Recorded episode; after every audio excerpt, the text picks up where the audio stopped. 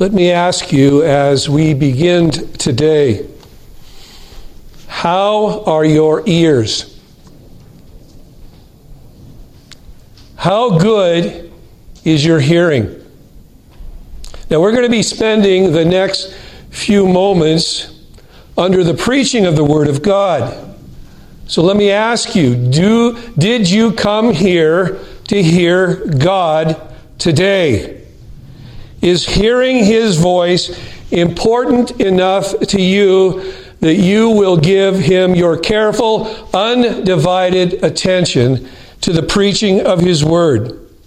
Let me ask you do you listen as if your present happiness and eternal blessedness depend on how you hear and respond to the Word of God? That's what we're considering today. No questions could be asked more important than these. Let us listen to the preaching of the Word of God as if our very life depends upon it, because it does. I invite you to open your Bibles this morning to Proverbs chapter 1.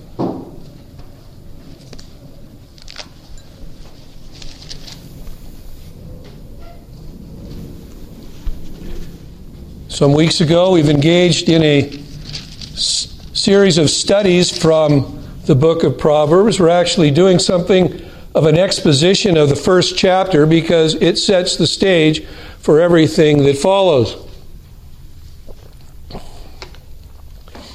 We're going to jump in at verse 7 and then read through verse 19, and then we're going to consider verses 20 through 33 in our exposition this morning. The theme of the book of Proverbs is the fear of God.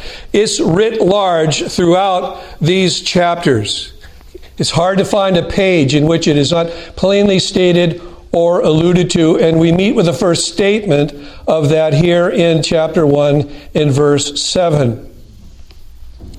The fear of the Lord is the beginning of knowledge. Fools despise wisdom and instruction. My son, hear your father's instruction and do not forsake your mother's teaching. Indeed, they are a graceful wreath to your head and ornaments about your neck. My son, if sinners entice you, do not consent. If they say, Come with us, let us lie in wait for blood. Let us ambush the innocent without cause. Let us swallow them alive like Sheol, even whole as those who go down to the pit. We shall find all kinds of precious wealth. We shall fill our houses with spoil. Throw in your lot with us. We shall all have one purse. My son, do not walk in the way with them. Keep your feet from their path, for their feet run to evil, and they hasten to shed blood.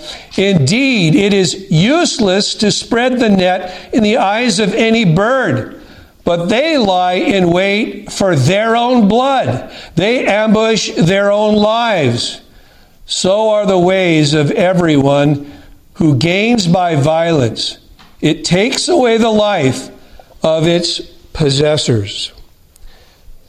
And so, last couple of messages, we've considered this exhortation to young people to hear their parents' faithful instruction from the Word of God. We saw that in verses 10 through 14, that faithful parents will describe the tempter's methods and motives and in verses 15 through 18, that these faithful parents will expose these tempters' true character, that they are savage and that they are stupid. They are savage, they're ready to do harm to others. They're stupid in that they entrap themselves in their own folly. They spread a net for others and they step in it and they're taken captive by their own wickedness. And then we saw in verse 19 that faithful parents warn of the tempter's dreadful end. It takes away the life of its possessors. Now, this morning we come to consider verses 20 through the end of the chapter. And what we're going to look at is wisdom's passionate appeal. Wisdom's passionate appeal, appeal to reject folliness, folly and wickedness, and rather to embrace the truth, to follow the teaching of the Bible, to inherit blessing and not cursing, life and not death.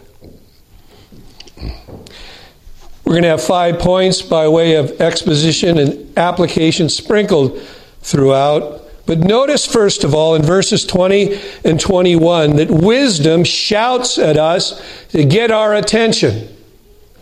Wisdom is that important that it shouts at us. We are so foolish that it must raise its voice in order to get our attention. Verse 20 Wisdom shouts in the street, she lifts her voice in the square. At the head of the noisy streets, she cries out. At the entrance of the gates of the city, she utters her sayings. Well, what is assumed here, brothers and sisters, is that we are all fools by nature. We were fools at birth. All people everywhere always need to hear and heed the truth. Do you know that even our father Adam, in his unfallen state, needed to hear and to heed the word of God? God didn't create him and then just let him go to do his own thing, to do what is right in his own eyes. He had to be told what is right and exhorted to do it. He heard and obeyed the Lord's directions to carry out his stewardship by subduing creation. He and his wife heard and obeyed God's command to be fruitful in the bearing of children. Adam also heard a fearful warning from the mouth of God. He was promised eternal life upon his obedience from every tree in the garden, he was permitted and encouraged to eat but one. Death was threatened upon his disobedience, that upon the day that he ate from the forbidden tree, that he would surely die. So God spoke, and so Adam died, and so all men died in Adam. Our first parents' rebellion against God cast its shadow upon all mankind down to the end of the age. We are all conceived in sin. We are born in wickedness. We speak lies as we come from the womb. We need redemption. We need to be made right with God. We need a new heart from God. And that is because each one of us is born in sin. Surely, if our first parents, who were created in innocence and with original righteousness, if they needed to hear and to heed the word of God for their very life and happiness, so must the rest of us who are born sinners, with the sentence of death upon us and under the wrath of God. Let us be sure of this crucial fact of life that we face heaven or hell, we face life or death. Indeed, these realities hang in the balance before us whether or not we hear and heed the Word of God. Hear and live is the message of the Bible. Let us be sure of this crucial fact as we go to the preaching of the Word of God today. May God give us big ears. May He give us receptive hearts. May He give us obedient feet. Sin's tragic impact upon our lives is all too plain. The book, this good book teaches us what we've come to know by experience that sin makes fools of us all.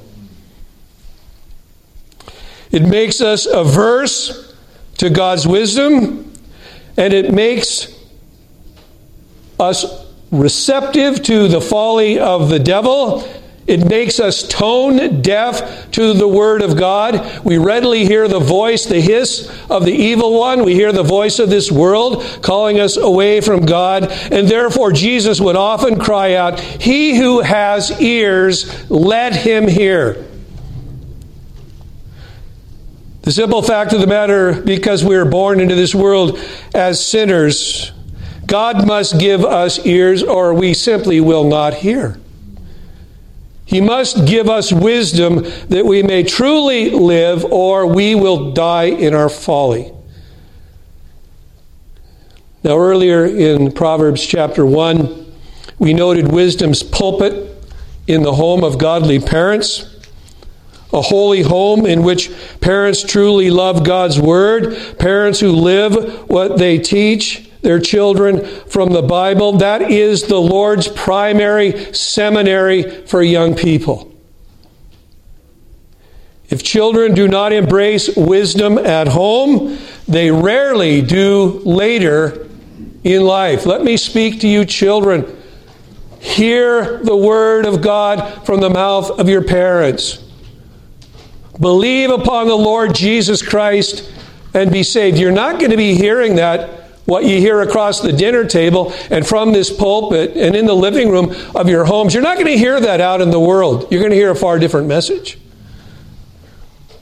Run with us. Look at verses 10 through 19 here. That's the kind of world that's outside your door. Embrace the truth at home. Because when you leave, statistics say that you probably won't. About 80% of Christians are saved before they reach their 21st birthday.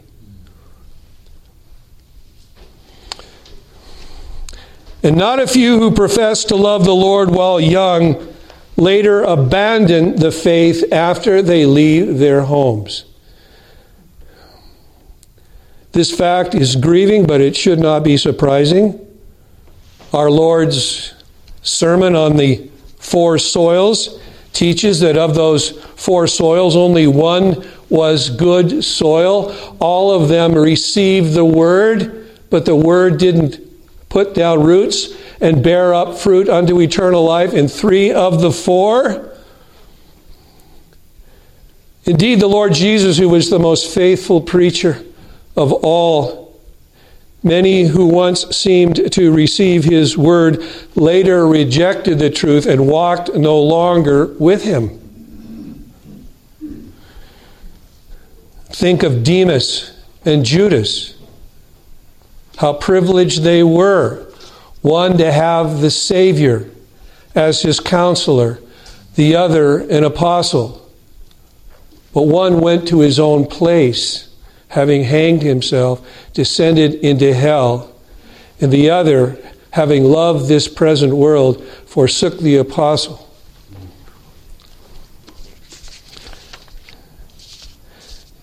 Demas and Judas have many children yet today. Wisdom that speaks in the home yet speaks outside its doors in the busy highways and byways of life and brethren, how this demonstrates the kindness and long suffering of God. He is not willing that any should perish. He takes no pleasure in the death of the wicked, but rather that they turn from their evil way and live. How foolhardy then are those who refuse to recognize the time of their salvation and sin away the day of grace. The door of salvation will one day shut upon those to whom God has graciously appealed and to whom his wisdom has cried. And that is why the prophet cried out to all needy, bankrupt sinners in his day, Isaiah chapter 55, beginning in verse 1. Ho, everyone who thirsts, Come to the waters. And you who have no money, come, buy and eat. Come buy wine and milk without money and without cost. So, why do you spend money for what is not bread and your wages for what does not satisfy? Listen carefully to me, God says, and eat what is good and delight yourself in abundance. Incline your ear and come to me. Isn't that what Jesus said? Come to me, all who are weary and heavy laden, and I will give you rest. Take my yoke upon you and learn of me, for I am gentle and humble of heart.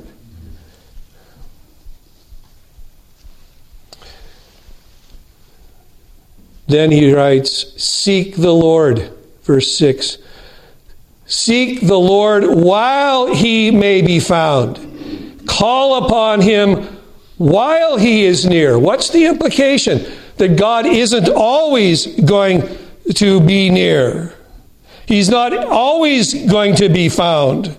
Let the wicked forsake his way, and the unrighteous man his thoughts and let him return to the Lord, and he will have compassion on him and to our God, for he will abundantly pardon. The Apostle Paul said as much that the grace of God is greater than all of our sin. Why will we not taste and see that the Lord is good? Why do we push him away? It's because of sin in our hearts. Wisdom shouts to you with the voice of grace, with the language of love. Let me ask you do you hear his voice this morning? Do you hear that voice? Do you embrace his offers of mercy? Let me ask you are you listening?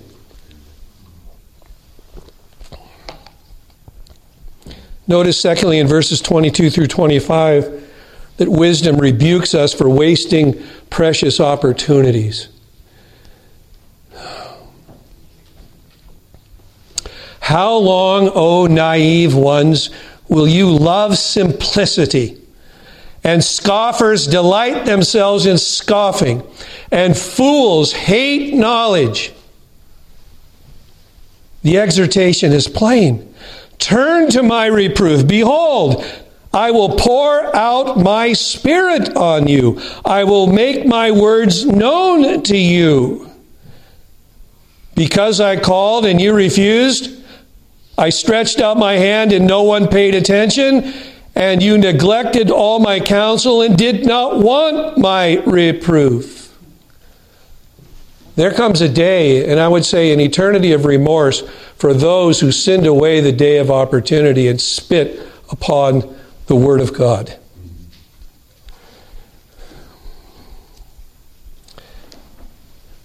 Seek Him while He may be found, call upon Him while He is near. Sin makes folly appealing, makes wisdom repulsive. How many drink down wickedness and they gag on righteousness? The naive pride themselves that they reject wisdom. Scoffers think themselves wise in mocking God's truth. Fools hate knowledge, they love folly. They instead value the wicked and the worthless. They call evil good and good evil. They're deaf to all that is wise and true and good. I don't want any part of that. Don't talk religion to me. I don't want to hear your Bible. But a wise person, he's far otherwise. He values God's wisdom. He treasures His truth. He hides it in his heart. He repents of his foolish thinking. He turns aside from his wicked behavior. He doesn't argue with the Lord when he points out his sin and calls him to repentance. He's honest with God because he's honest with his sin. He's honest with himself. He doesn't dodge God's reproofs. He doesn't rationalize his sins. He doesn't shift his blame to others. The other person made me do it. He is willing to be stripped bare before the eyes of God with whom he has to do. He's honest with God. We'll never come to God unless we're honest with God. And so he rejects folly.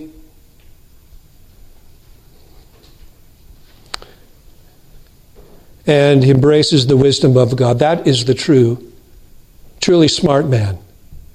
The one who's honest with God, honest with sin, honest with himself. What a tragic loss of life. What a wasted life is described in these verses. Wicked men and women choose folly over wisdom and therefore death over life. You see, God speaks and they plug their ears. I don't want to hear blah, blah, blah, blah. And so what they do is, figuratively or literally, they put on the headphones and they turn it up to drown out the voice of God. They want to live in their own undisturbed, godless world.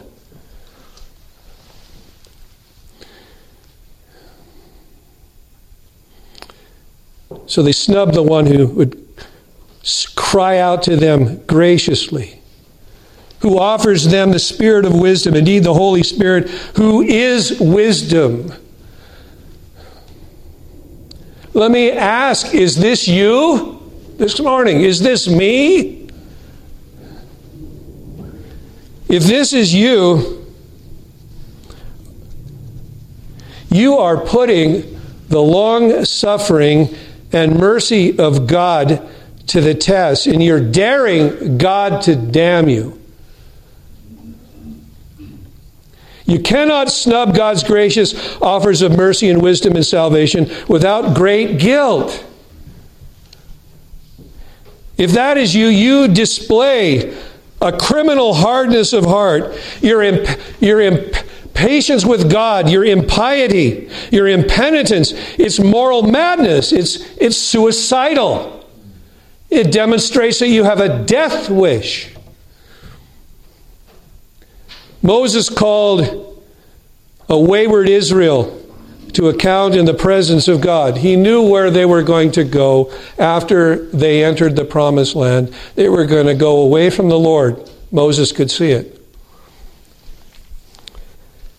He says, I call heaven and earth to witness against you today that I have set before you life and death, the blessing and the curse.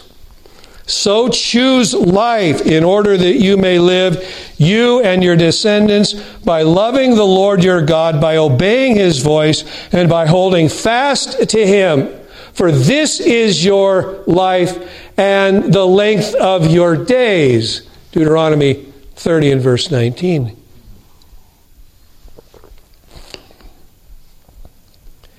And within a generation, they had apostatized, turned away from God, every man doing what's right in his own eyes. I trust you understand that you cannot escape personal responsibility for your, for your rejection of God's wisdom by blaming the devil. Eve tried, but God didn't buy her excuse.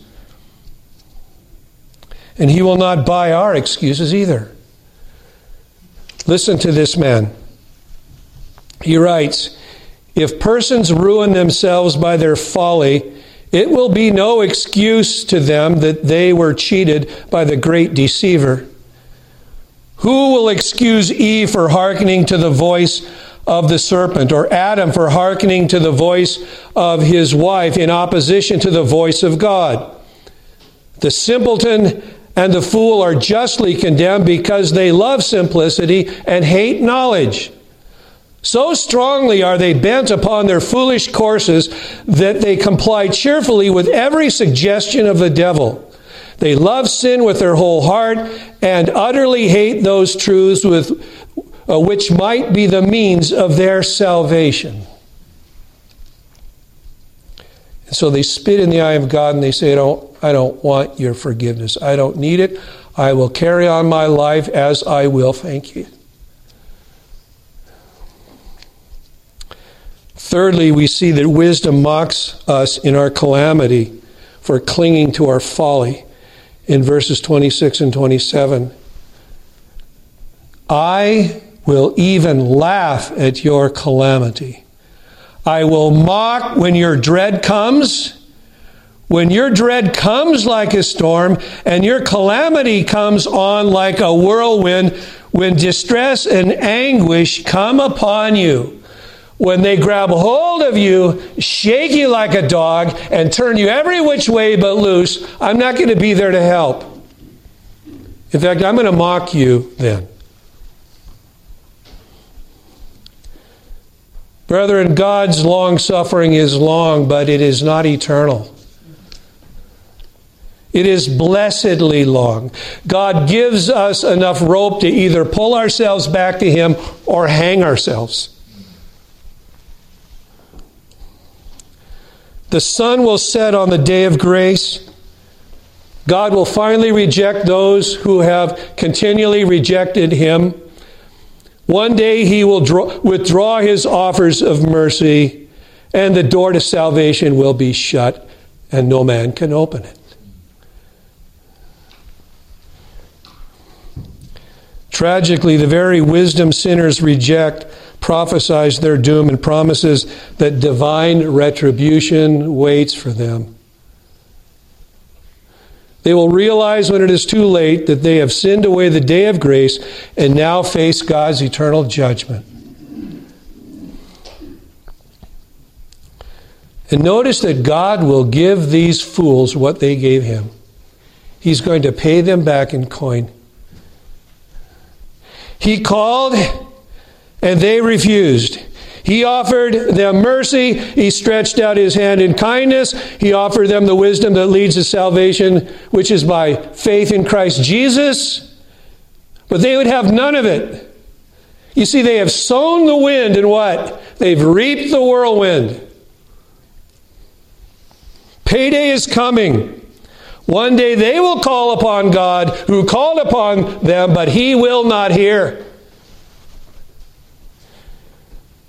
Mr. Gill observes that God visits them by way of retribution, measuring measure for measure, even as they scorned him and delighted in their scorning. Now he in his turn will laugh at them and their distress. He shall not at all pity them, show no compassion to them, and have no mercy upon them, but rather express a pleasure and delight in displaying the glory of his justice in their destruction. The plain sense is that no favor will be shown to them.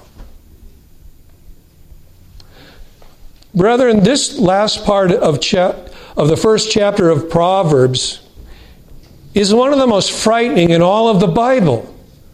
It should raise the hairs on the hackle of, of, your neck. It should make your blood run cold if you think of the practical implications of it for each one of us, especially for me, right? The God who takes no pleasure in the death of the wicked does take delight in the display of his justice. So we read elsewhere, Psalm 2 and verse 4. The psalmist writes about them who take their stand and counsel against Jesus, refusing to submit to the, him as God's appointed Messiah. They want to throw off his cords. They want to do their own thing. They snub God in his offers of mercy. Psalm 2 and verse 4. So he who sits in the heavens laughs and scoffs at them. They laughed at him, they scoffed at him, now he laughs at them and scoffs at them. Psalms 37 and verse 13, speaking about those who plot against the righteous and gnash against him with their teeth. The Lord laughs at him. Why? For he sees his day coming. Please be assured, you who scoff at God's wisdom, you who treat his offers of mercy with contempt, you who persecute his beloved people, you who reject his law You who snub his gospel, one day you will be carried away in a tornado of terror. But be encouraged, you who embrace the wisdom of God, who walk in the fear of God, who obey the word of God, who love the people of God. There's a blessed promise for you. And the warning and the promise are put back to back in one of the Proverbs, Proverbs 10 and verse 25. When the whirlwind passes, the wicked is no more. You've all seen pictures of the recent hurricane down in Florida. You've seen pictures of tornadoes that have ripped through towns and farms, and they've stripped them completely bare. There's hardly a stick of wood around, and if it's found, it's stuck in the side of a tree. When the whirlwind passes, the wicked is no more, but the righteous has an everlasting foundation. What a terrible threat to the wicked, but what a blessed promise to the righteous. And you have one of those two options, there's no middle. Fourthly, wisdom threatens us with just punishment for our foolish living. We should expect this as the argument continues. Verse 28 through verse 32. Then they will call on me, but I will not answer. They will seek me diligently, but not find me. Why? Because they hated knowledge and did not choose the fear of the Lord. They would not accept my counsel. They spurned all my reproof. So they shall eat the fruit of their own way and be satiated or glutted with their own devices.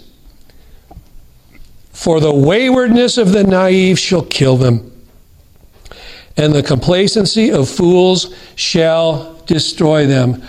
Verse 19 So are the ways of everyone who gains by violence, it takes away the life of its possessors. They set a trap for themselves. Those who stop their ears to the voice of God, who reject the gospel of Christ, who refuse to be made wise unto salvation by faith in Jesus Christ, they will face a day of reckoning. And so many are whistling in the dark, dark. They know their wicked lives and they've got away with it for so long. They think the judgment day is never coming. It is. It's over the horizon. They're living in the day of grace. Mercy is open to them, but they snub God. They won't embrace Jesus Christ. They won't turn from their sin. It's never going to happen to me. You see, I look back I have a, a hardly a, a, I have an unbroken string of yesterdays. I'll have an unbroken string of tomorrows. And God's not going to find me out. Somehow I'm going to escape. Everything's going to be fine. That's the lie of the devil.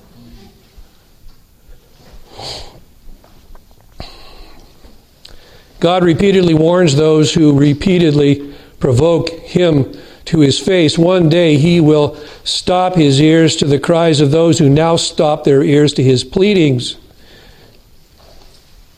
He's going to pay them back in their own coin.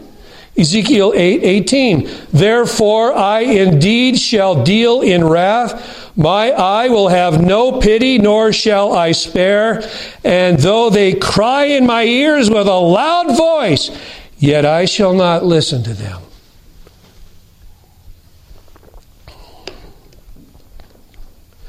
Oh, dear ones, how dreadful will be the howling of the damned, those who refuse to receive the gospel of Jesus Christ will receive a just sentence from God. They chose folly over wisdom, they chose hell over heaven. Dear people, let us respond by faith in Christ and obedience to His truth as if our very lives depend upon it, because they do. We cannot reject the teaching of the Bible without God rejecting us. Woe be to us if we turn a deaf ear to the Scriptures. Jesus our Savior, said these words He who rejects me and does not receive my sayings. You see, if you don't receive Jesus' sayings, you, you reject him. If you embrace him, you embrace his sayings. Jesus says, He who rejects me and does not receive my sayings has one who judges him. The word I spoke is what will judge him at the last day. Sober words, are they not? You who think that you can mock God, reject His wisdom, delight in folly, and rejoice in wickedness, and yet escape His judgment, think again. God will not be mocked. Galatians 6 7. Do not be deceived. God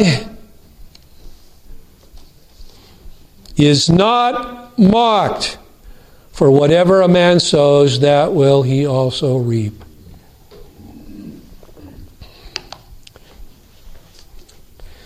Oh, be warned. Know that by rejecting the wisdom of the gospel, you are digging your own way into hell. Finally, wisdom promises freedom from fear to those who heed her call. Verse 33 But he who listens to me shall live securely and shall be at ease from the dread of evil. You see, wisdom concludes her impassioned appeal with a word of promise and of hope to those who embrace her. It's not an empty promise, it's laden with blessing.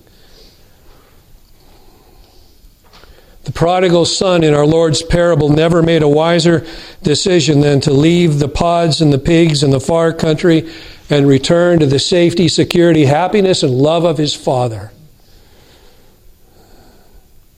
Please know that you are in deadly peril every moment you are away from Christ. Your decision to reject the Lord's wisdom places you on the high road to destruction. But I hear you say, I, have never rejected Jesus. I've always had kind thoughts about Jesus. I think he was a pretty good guy. In fact, I think he was the Son of God. I don't have any doubt about that. I've been taught that from the dawning of my consciousness. Around the kitchen table, dandled upon my daddy's knee, taught in catechism class. I believe those things about Jesus. I've never rejected him. But the fact is, you are damned because you've never received him. You've never trusted His saving mercies. You've never taken His easy yoke upon you and learned from Him and found rest for your soul. Jesus had a lot of those kind of friends in Palestine, and today they're in hell. I never said anything bad about Jesus. Well, have you ever called upon Him to save you from your sin? All Jesus' supposed friends turn out to be his enemies. Jesus is often damned with faint praise from the unconverted. Oh, I like Jesus. I don't have anything against him. Well, if he is who he says he is, he commands you to bow your knee before him, to confess your sins to him, to receive mercy from him.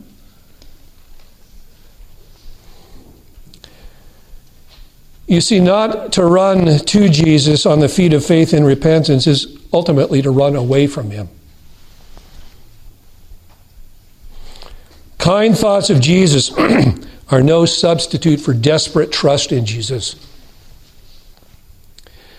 You must have Him now. You must have Him all. You must have Him always, or you're no Christian at all.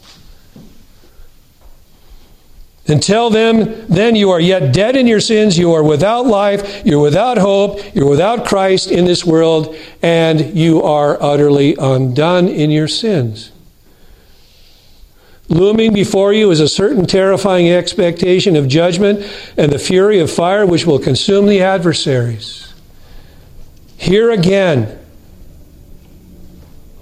when the whirlwind passes, the wicked is no more, but the righteous has an everlasting foundation. Let me ask you do you want to live securely?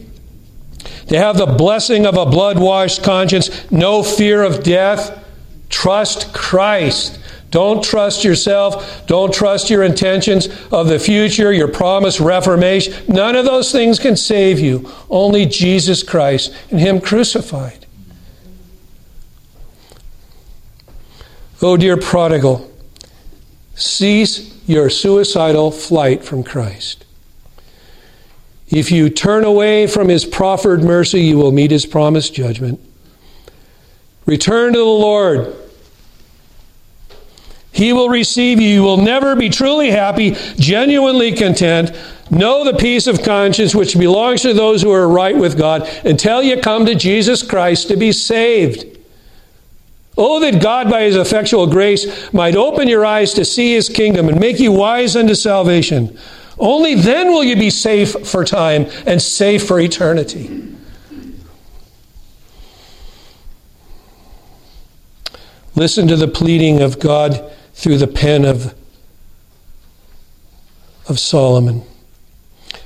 Proverbs 3, beginning in verse 21 My son, let them, that is his teachings, not depart from your sight.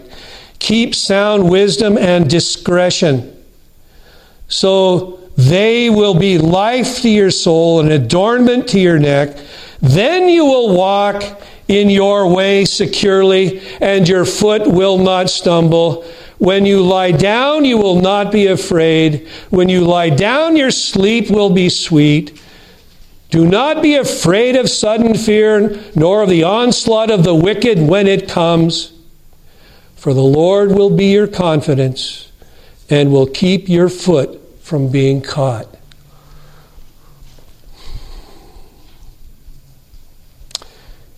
Hear the exhortation, the impassioned exhortation of the wise father once again as we conclude. Brother John read this in our hearing earlier. Proverbs 8, beginning in verse 32. Now, therefore, O sons, listen to me. For blessed are they who keep my ways. See, wisdom is speaking speaking to his sons, speaking through the mouth and by the pen of Solomon. Heed instruction and be wise and do not neglect it. Blessed is the man who listens to me, watching daily at my gates, waiting at my doorposts. For he who finds me finds life and obtains favor from the Lord. But he ends with a warning. But he who sins against me injures himself, and all those who hate me love death.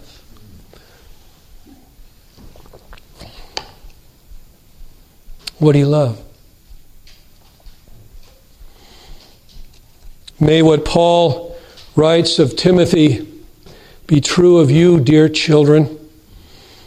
May your parents be able to write about you what Paul writes about this young man who had learned the fear of God at home. 2 Timothy 3 and verse 15. And that from childhood you have known the sacred writings, which are able to give you the wisdom that leads to salvation through faith which is in Christ Jesus.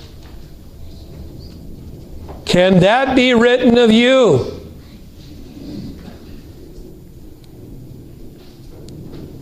Is this true of you? Young people, is this your testimony? Are you safe from the wrath to come? Are your sins forgiven? Do you possess the Holy Spirit as proof that you are a true Christian? What will death and the day of judgment mean for you? And I speak to all the rest of us. How is it with your soul? How is it with my soul before God? Because one day we're going to have to stand before Him with whom we have to do.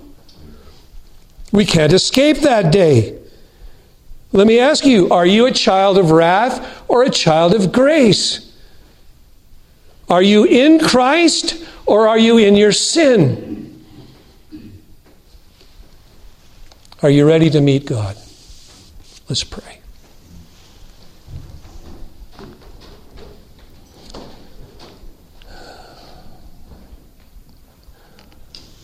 Or, Father, these are sobering words. They're sobering because they come from your inspired scriptures.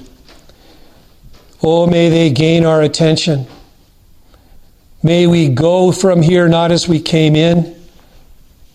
Oh, may we hear the voice of Jesus Christ promising life to those who embrace him and threatening certain death to those who reject him. Let us receive him and receive his word and be saved. Let us entrust our never dying souls to him who said, Come to me, all who are heavy laden, and you will find rest. All who come to me, I will in no wise cast out. Oh, may this be the day of salvation for those who know they're not Christians, or may think that they're They've been Christians, and now you've found them out. We thank you that the day of grace is still upon us. You promise mercy to all who come to you, Lord Jesus. And we pray that any here this morning that have been found out by the word of God, you would grant them feet, and re- a feet of faith and repentance to run to Jesus Christ and be saved. Oh, might this be the day of salvation. Now is the accepted time. And we pray any that are not sure would cast their souls upon Jesus Christ. Make certain of your calling and election this day. Test yourselves to see whether you are in the, in the faith. Do not go out through these doors until you have settled that issue in your own soul by casting your soul upon Christ, that you might be saved. For we pray this in Jesus' name. Amen.